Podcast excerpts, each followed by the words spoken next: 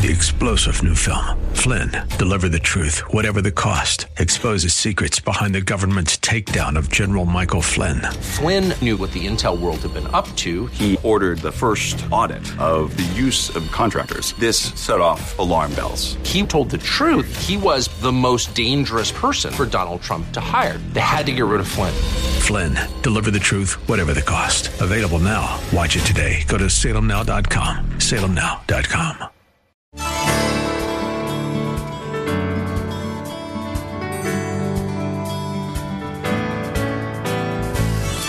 Hello and welcome as we lift up Jesus with Pastor Dudley Rutherford.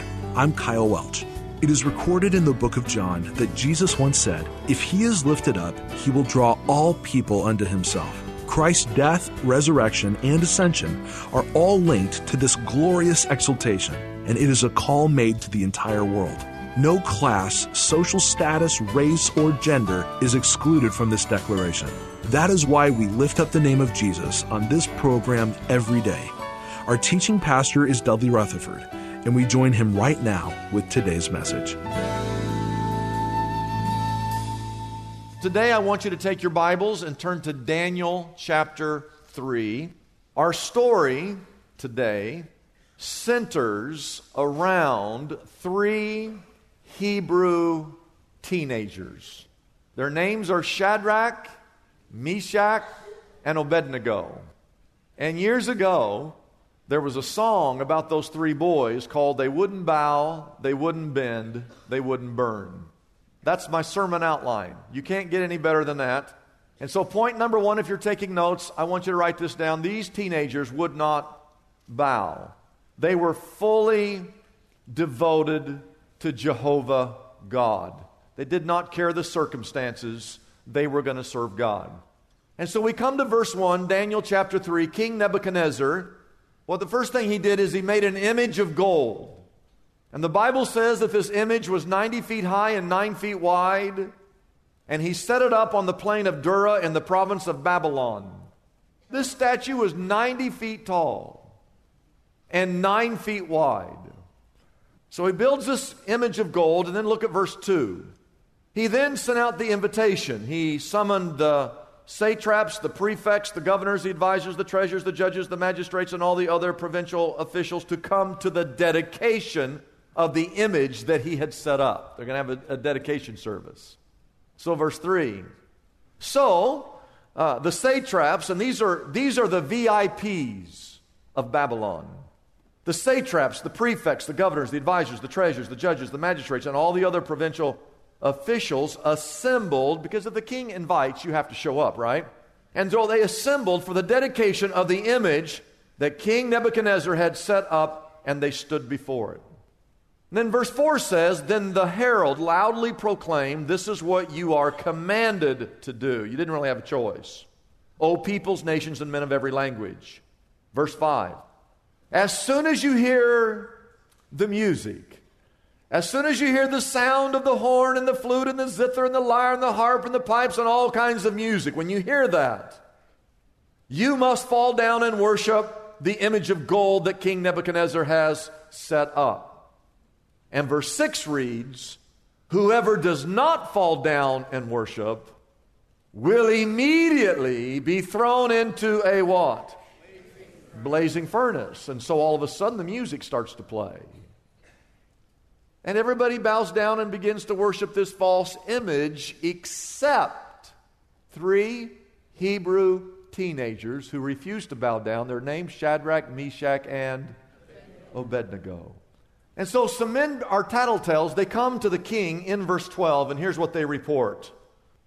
There are some Jews whom you have set over the affairs of the province of Babylon. Their names Shadrach, Meshach, and Abednego who pay no attention to you, O king. They neither serve you, your gods, nor worship the image of gold that you have set up. Now, I want you to picture this scene.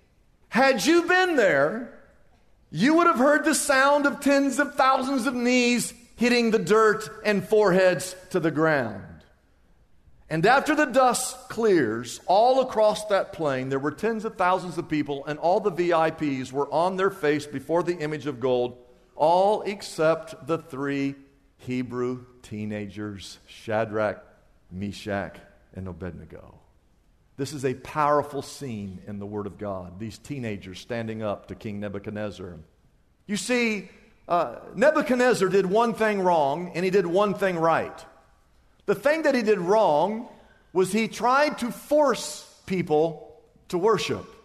And you can never force people to worship. Now, if I put a fire over there and said, if you don't worship, we're going to throw you in the fire, most of you would start worshiping. But that wouldn't be worship because it doesn't come from the heart. He tried to force worship. But what did he do right? And this is not the purpose of the text, but I see this in the text that Nebuchadnezzar understood there was a connection between music and worship. Because he said, when you hear the music, we want you to, to worship. You see, God created music to aid us and to lead us into worshiping Him. He knew the connection between music and worship. I praise God these boys wouldn't bow and they were devoted to God. Number two, write this down. These boys wouldn't bend. They wouldn't bow, they wouldn't bend. They were determined. When given a second chance, and they were given a second chance before they were thrown that fire, they would not compromise their convictions. I want you to look at verse 13. Furious with rage, because these boys wouldn't bow down, the tattletales told on them. King Nebuchadnezzar summoned Shadrach, Meshach, and Abednego. So these men were brought before the king. Verse 14. And Nebuchadnezzar said to them, I'm glad that he asked the boys to get clar- clarification.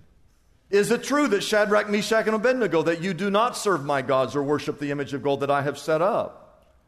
Verse 15, he gave them a second chance. Now, this is coming directly from the king.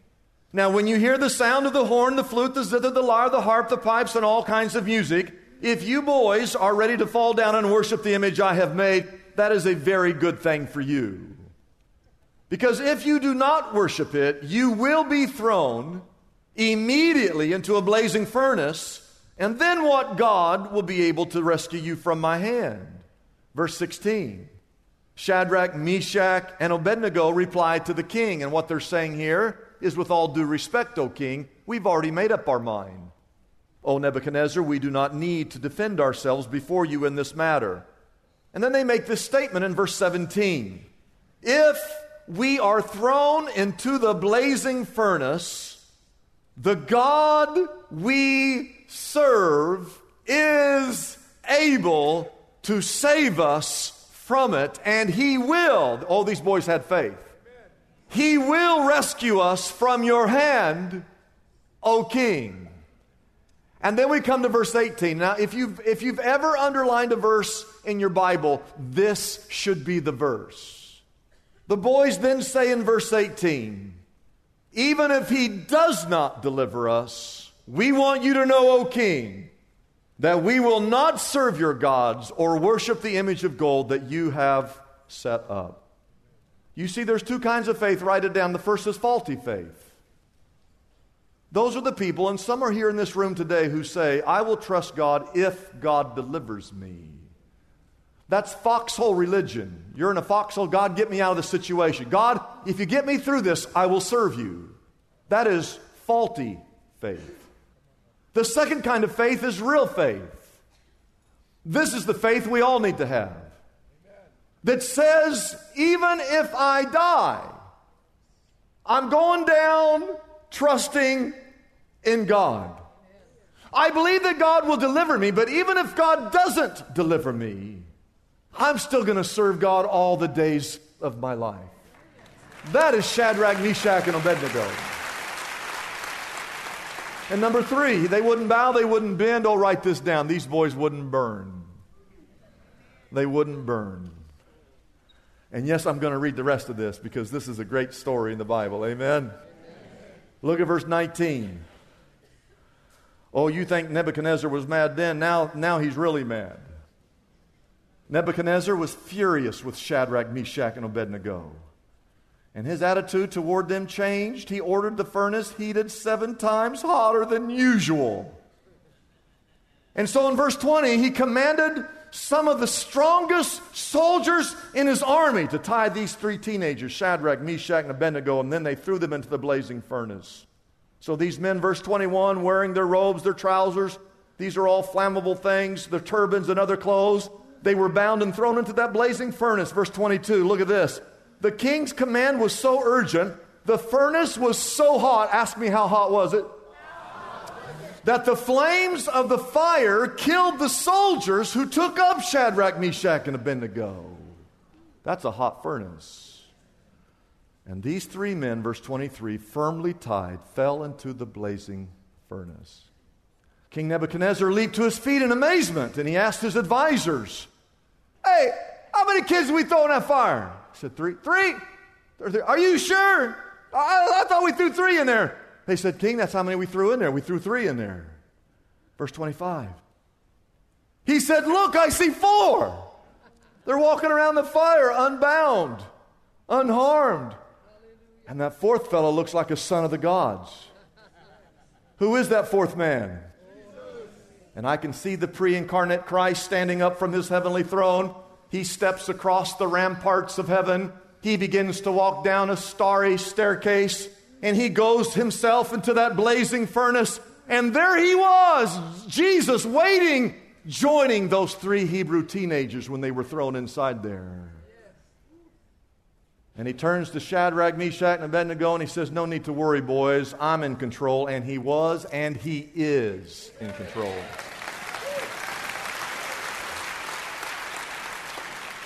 So, verse 26, I got to read the last three verses. Nebuchadnezzar, he then approaches the opening in the blazing furnace and he begins to shout Shadrach, Meshach, and Abednego, servants of the Most High God, come out. Well, you were the one that threw him in there. He said, Come out, come here. And so Shadrach, Meshach, and Abednego, they came out of the fire. Verse 27 And the satraps, the prefects, the governors, the royal advisors, all those VIPs, they, they crowded around them and they saw that the fire had not harmed their bodies, nor was the hair of their heads singed. Their robes were not scorched, and there was no smell of fire on them.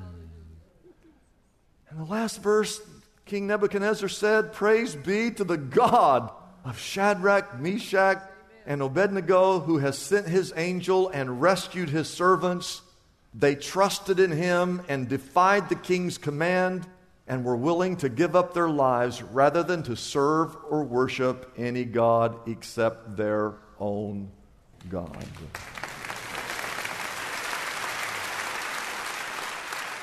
I want to give you four life lessons. I'm going to go through them just one, two, three, four, and you got to write them down quick. First, persecution. Turn your outline over. Persecution reveals your level of commitment. Because when you go through the fire, that's when we find out if your faith is genuine or not. Anybody can serve God. Listen carefully. Anybody can serve God when things are good. But the question is do you serve God when things are bad? And if you're only committed when things are good, and you're gone when things are bad, that trial reveals what's in your heart. Number two, perseverance. When you endure that trial is when you are actually walking in the footsteps of Jesus. The Bible says in 1 Peter 2, verse 21, To this you were called, because Christ suffered for you, leaving you an example that you should follow in his footsteps. This is why this is one of the reasons why I do not believe in the health, wealth, and prosperity gospel. And I know some of you come out of the health, wealth, and prosperity gospel. But, but this verse right here says, This is what you were called because Christ suffered for you, leaving you as an example that you should follow in his steps. You see, when, you're, when you decide you're going to live for God and you're going to stand for righteousness, especially in this culture in which we live, when you take that stand, you're going to suffer in this day and age. It, being a Christian is not easy. If you think being a Christian is easy, you got the wrong idea what Christianity is all about. It's one of the most difficult things you can do in this culture because everywhere you turn, you will be mocked, you will be ridiculed, you will be tempted to, to go astray. But when you stand and you suffer for your faith, at that moment, you're walking in the footsteps of Jesus who suffered for you, according to that verse. Number three, as we prepare to close his presence, Jesus will never leave you. He will never leave you. Where was that fourth man? Where was he? He was in the fire. And I want you to know that when you're in that fire for doing what's right, that the Lord Jesus Christ will never leave you or forsake you. Now, hear me out. Jesus never promised you, if you become a Christian, that you won't have problems. It's really just the opposite. When you come to Christianity, you're going to have all kinds of problems. What he promised you is that you would never be alone in those trials. Isaiah 43, verse 2 says, When you pass through the waters, I will be with you. And when you pass through the rivers, they will not sweep over you.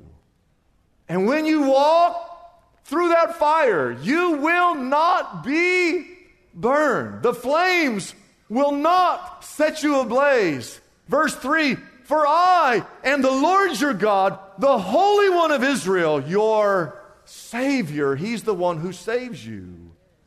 And there's always people who say, Well, I don't like the fire. I'm afraid of the trial. I'm scared. Why doesn't God just keep me out of the trial? Well, that's reason number four. Here's the answer life lesson number four is purification. God uses the fire, the trial, to purify you. And those of you that are struggling right now, you need to know you say, well, when, is, when, when is God going to turn the heat down?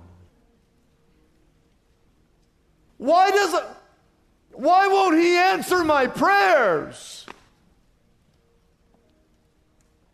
Why am I suffering?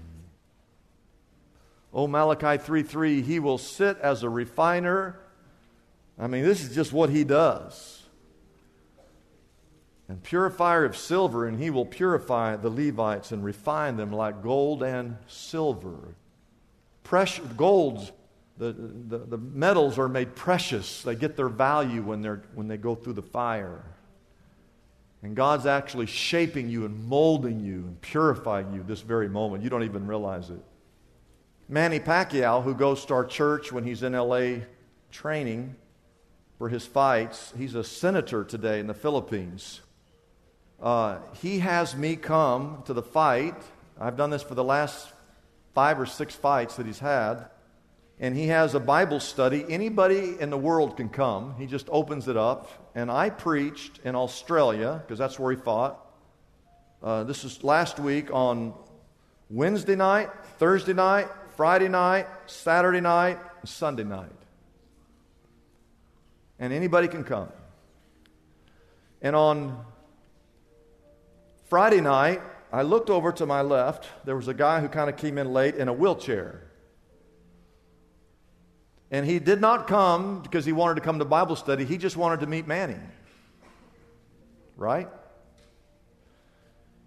And the next morning, I was in the hotel lobby. This guy came running over to me and goes, Hey, did you see that guy in the wheelchair there last night? I go, Yeah. He goes, Do you know who that is? I go, No. He goes, That's the number one boxing promoter here in Brisbane. He was the one who promoted Manny's fight to the public. And he goes, um, he, he's against God. He doesn't like God. And he was healthy. He was running around here in Brisbane promoting this fight till about two months ago. But he's a foul mouth, non believing, disgusting person who actually said these words. This guy's telling me this. He said, There is no God, but if there is a God, and this is God and this is the devil, and God is more powerful than the devil, he said. I'm on the devil's side, and so that makes the devil equal with God. He said those words.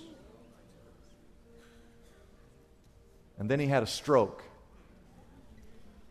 And then he had a second stroke, and he lost his speech. He couldn't walk. He starts, he's starting to get his speech back, and there he was sitting there the night before, listening to me preach. And so the guy tells me the story, and the guy's in the lobby, the guy in the wheelchair. So right then I go over to this guy in the wheelchair. This is, this is Saturday morning.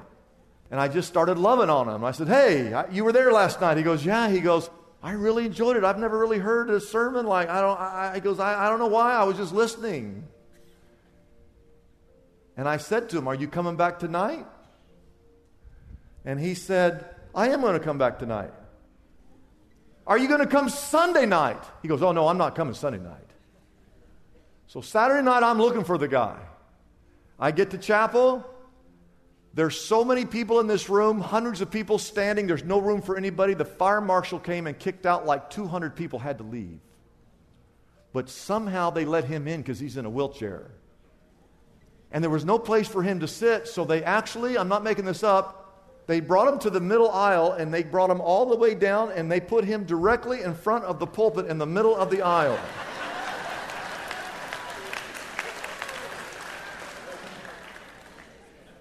And for about 45 minutes, I preached right at that guy right there. Oh, yeah. Oh, I'd look around, I'd look around, I'd come right back to him.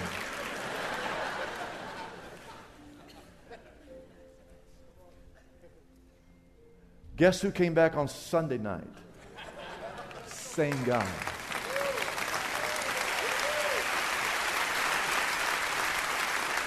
We moved to a bigger room. We had to get a bigger room for people to sit. There were all places for that guy to go, but guess where he came? He got in the center aisle and he came right back down. he sat right there, directly in front of me, right there. And I preached the second night, Sunday night, the entire service. I just kept preaching at that guy right there. Now, at the end of that service, we take communion, and that's something that happened when Manny Pacquiao started coming to this church. He's not been a Christian very long. And so he learned from us that when you meet as a church that you're supposed to take communion and so he insists when we have chapel that we serve communion and so i actually brought communion with us from uh, united states all the way to australia and so after the sermon we start we start doing the communion and we passed it out just like we do and everybody held it and then i preached basically a whole nother sermon basically saying if you're not a Christian, do not take the Lord's Supper.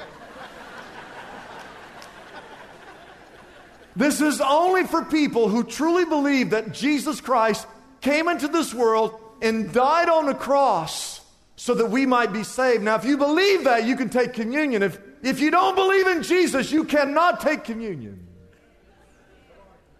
I said, Everybody take the piece of bread. And I looked down, and that brother sitting in that wheelchair had that communion wafer raised up, and I prayed this prayer Lord God, as Jesus Christ died on that cross to take away the sins of the world, may you now take away the sins of every man and every woman in this room that participates in the Lord's Supper. And I watched as that brother took communion that day.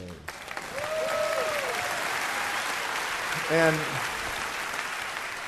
I tell you that story to tell you this. Two months earlier, when he had the stroke, he didn't realize that God was going to use that to purify him of all unrighteousness and eventually lead him to a place where he heard the gospel, the presentation of the gospel, where he could give his life and fully surrender to Jesus Christ. Amen. It's a blessing for us to bring this program to you every day. We exist only by our faithful partners who support us through their prayers and financial gifts. If Pastor Dudley's message has been a blessing to you, we would like to encourage you to consider joining in partnership with us so we can continue to be here every day to bless others with this important ministry. Your gifts, whether large or small, are greatly appreciated and go directly to help keep us on the air. You can find out more about supporting us by calling our toll free number, 888 818 4777. That number again is 888 818 4777. We have operators standing by and ready to take your call. You can also support us by going to our website, liftupjesus.com forward slash reach. That address again is liftupjesus.com forward slash and then the word reach. Wouldn't it be great if there were accessible answers to our spiritual problems? Just like there's a smartphone app for calculating a tip or getting directions to a local store. Most of us have heard the phrase, there's an app for that, popularized by the creators of the iPhone. Well, God has an app for the common problems faced by Christians everywhere. Are you stressed out? God has an app for that. Problem with crude language or gossip? Struggling with prejudice, brokenhearted, anxious, or depressed? God has an app for that too. Pastor Dudley's book, God Has an App for That, is available now for a gift of any size to the Lift Up Jesus ministry. This helpful resource can be yours right now by calling our toll free number, 888 818 4777. That number again is 888 818 4777. You can also get God Has an App for That on our website, liftupjesus.com. That address again is liftupjesus.com. Come and explore the book of James and discover God's user friendly solutions for some of the biggest challenges we all face daily. Get your copy of Pastor Dudley's book, God Has an App for That, today. I'm Kyle Welch, inviting you to join us tomorrow at this same time as we again lift up Jesus with Pastor Dudley.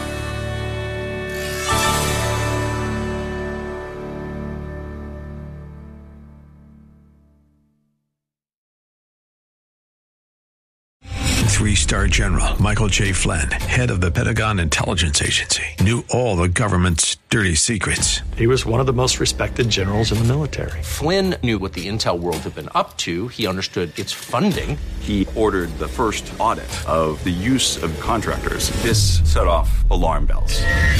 The explosive new documentary, Flynn, Deliver the Truth, Whatever the Cost, uncovers the facts behind this scandal. Flynn told the truth. He was the most dangerous person for Donald Trump to hire. I find out the worst enemy that I'm going to face in my life is right here in America. They took my assessment and they wanted me to change it. And I was like, I'm not changing it. They had to get rid of Flynn.